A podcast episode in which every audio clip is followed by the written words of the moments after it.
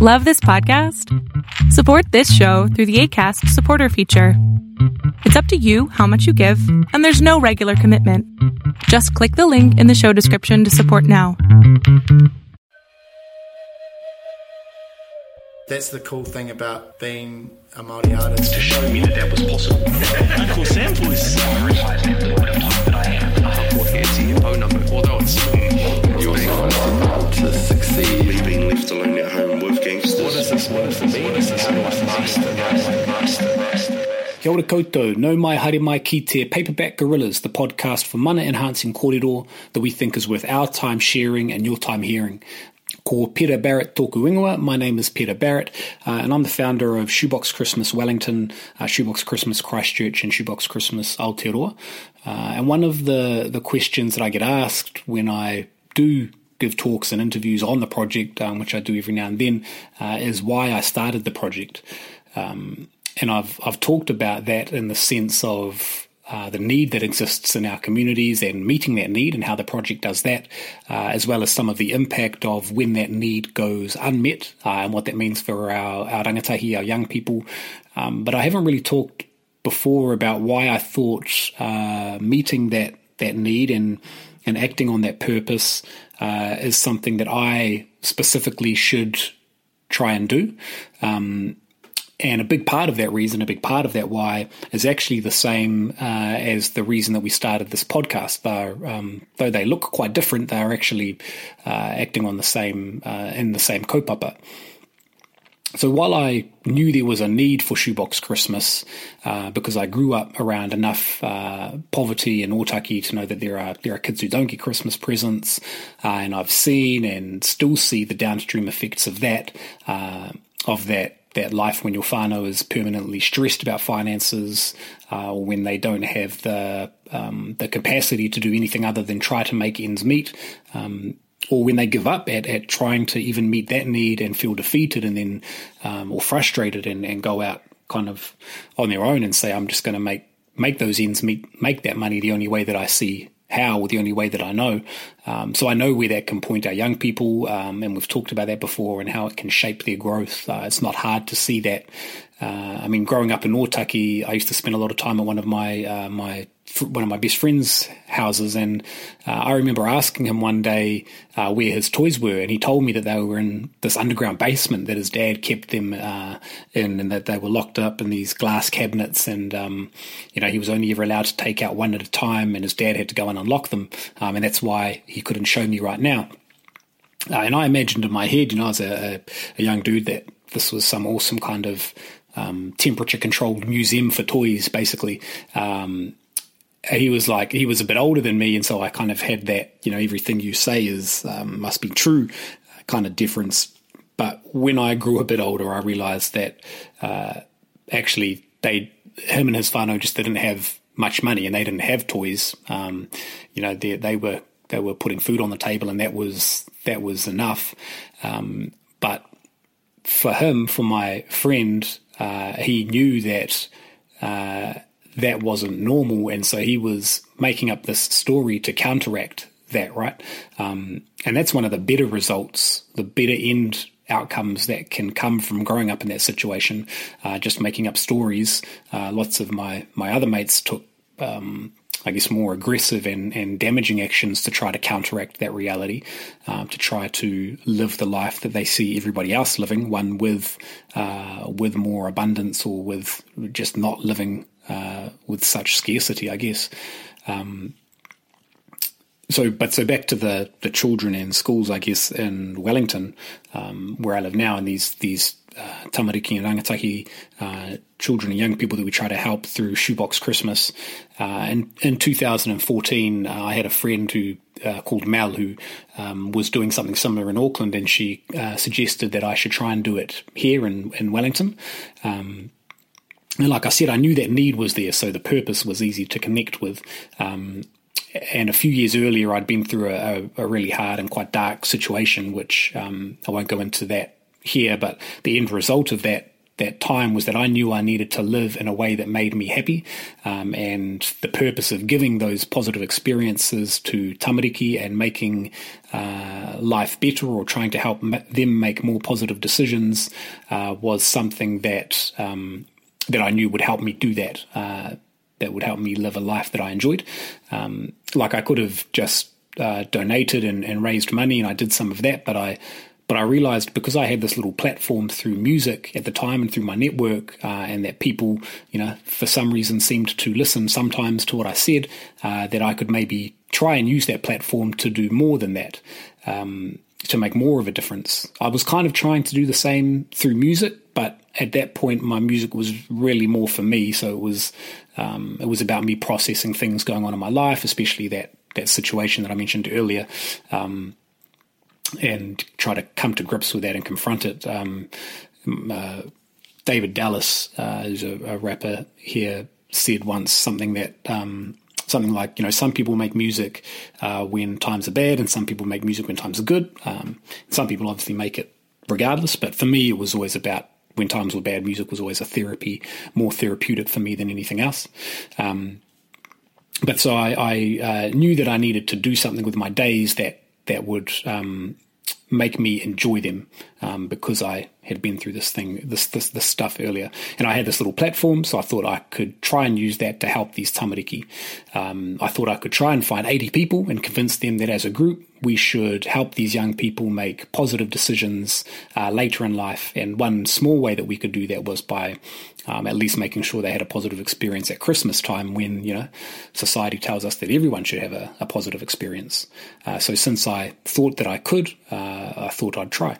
So I set up the Shoebox Christmas project with one school out in Cannons Creek. Went out there trying to make it happen, really just with Facebook Messenger and a spreadsheet, and that assumption turned out to be right. So I did have the platform that I needed to make that happen, so to deliver Christmas presents for those 80 tamariki. And a lot of those tamariki, that was the only Christmas present that they were receiving.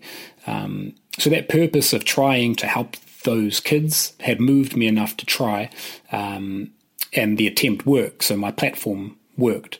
And I then realized that I had enough of a platform to make even more of a difference, so I kind of grew the project the following year to 2 schools and the Women's Refuge, and then every year since then have done the same, so I've grown the platform more and more, until last year there were, so in 2020 there were 39 schools and 5,300 tamariki or gifts or positive experiences. And over that time in Wellington, we've given about 14,000 koha, or 14,000 gifts, which is pretty cool. And the project's now running in a lot of different cities and towns. And this year it'll be running in even more as we focus on trying to kind of expand the project and make it easier to set up projects in other places with less reliance on me and Joachim, the brains behind the tech of the kind of project. But so I guess that wouldn't have happened if I hadn't tried, and if I hadn't used my little platform at the time, that platform that was big enough to collect koha for 80 children, and hadn't grown the platform as I went. So the Paperback Gorillas podcast is really just a platform, just like Shoebox Christmas, to help others make positive decisions in life.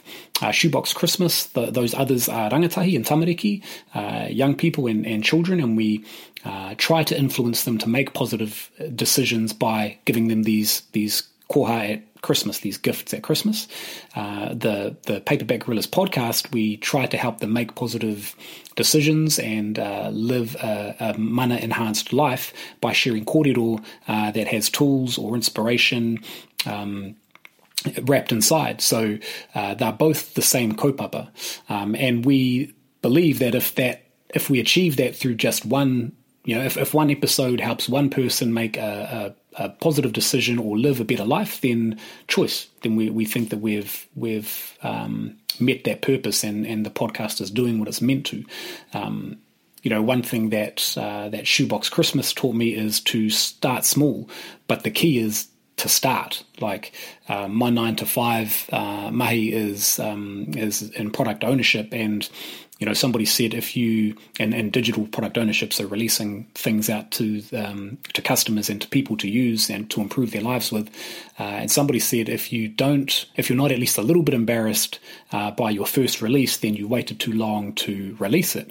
And in a marketplace, that's probably about, being in market and being able to get the benefits of being in market. But for something like these kaupapa or this kaupapa that we're doing, the key is starting so that we can start making a difference. Like when we're not out there and when the podcast isn't live, that's people who are not receiving or not hearing mana enhancing kōrero and then potentially making positive decisions later in life. Like that's the opportunity cost. So that's why we're starting, and it's a small platform to begin with. But like I said, if one person listens and they tell a friend, and then the next episode 2 people listen, then kei te pai, choice. We're reaching somebody and we're helping improve lives, and that's the point. That's why we're doing it. There's 2 episode formats. We have Puka Puka episodes, which are about books, and then there are the guest interviews where we sit down with someone who we think has a story that will help do that purpose, lift that mana of a listener, even just one. So that might be through tools that they've learned and they talk about, or it might just be through the inspiration of their story, or it might just be a reminder that here's somebody who is like me and has made a life that they love and is doing a thing that they love. Because, you know, we all know how role models work for good or bad, and especially for Māori, we have enough negative role models, enough role models showing us ways that we shouldn't live. And so this is about offsetting that and collecting up more of those good stories and sharing some of those good stories and painting different options for our whānau. And we are focusing first on Māori, not because we're greedy and we want all of our own people to do the best or be the best, but because we objectively need more help, right? Like the stats are pretty unarguable with. Don't know if that's a real word, but you know what I mean. We're 15% of the population and 50% of the jails. Māori males are the most likely group on earth to commit suicide. The most likely group on earth. Like that deserves and warrants a bit of extra focus. So it's not exclusively Māori males, but that's where we're focusing first because we think that we need to. And they're not all going to be with famous people or people who are super successful. We'll be focusing on people who we think can share some kōrero that will help others live a positive life.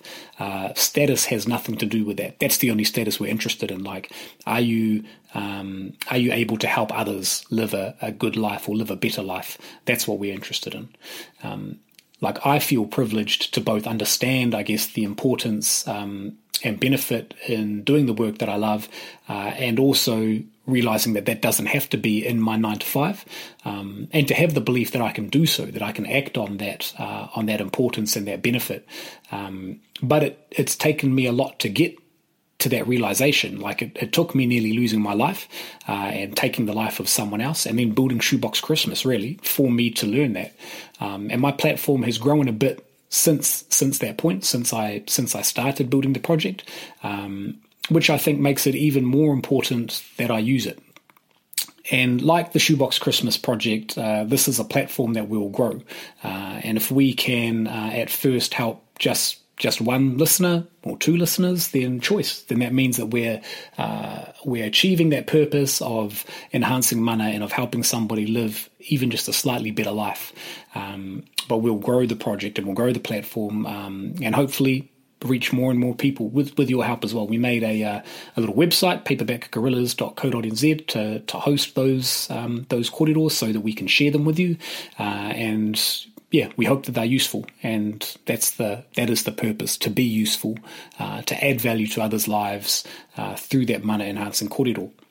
And for our first focus group, Māori males, every bit of mahi helps, and every bit of that inspiration or that reminding does help. So quick shout out to the other podcasts out there doing that as well, and the other storytellers doing that.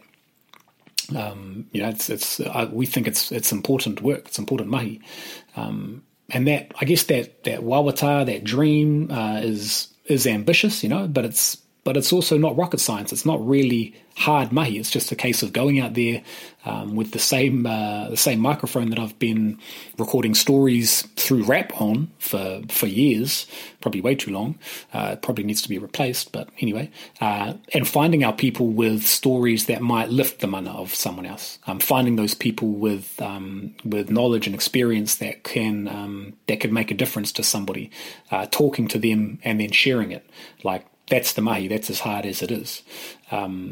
And so that's what this podcast is about, and that's what it's for. It's called Paperback Gorillas because we started as a book club. We added mana-enhancing korero because that's the point, and that's what we hope it does. We'll be releasing new episodes as often as we can, so hit subscribe, follow us on Facebook and Instagram, and if you believe in that purpose and you know anyone else who you think would get value from the korero or the kaupapa, then please tell them about it and share it with them. In doing so, you'll be helping bring that purpose to life. So kia ora.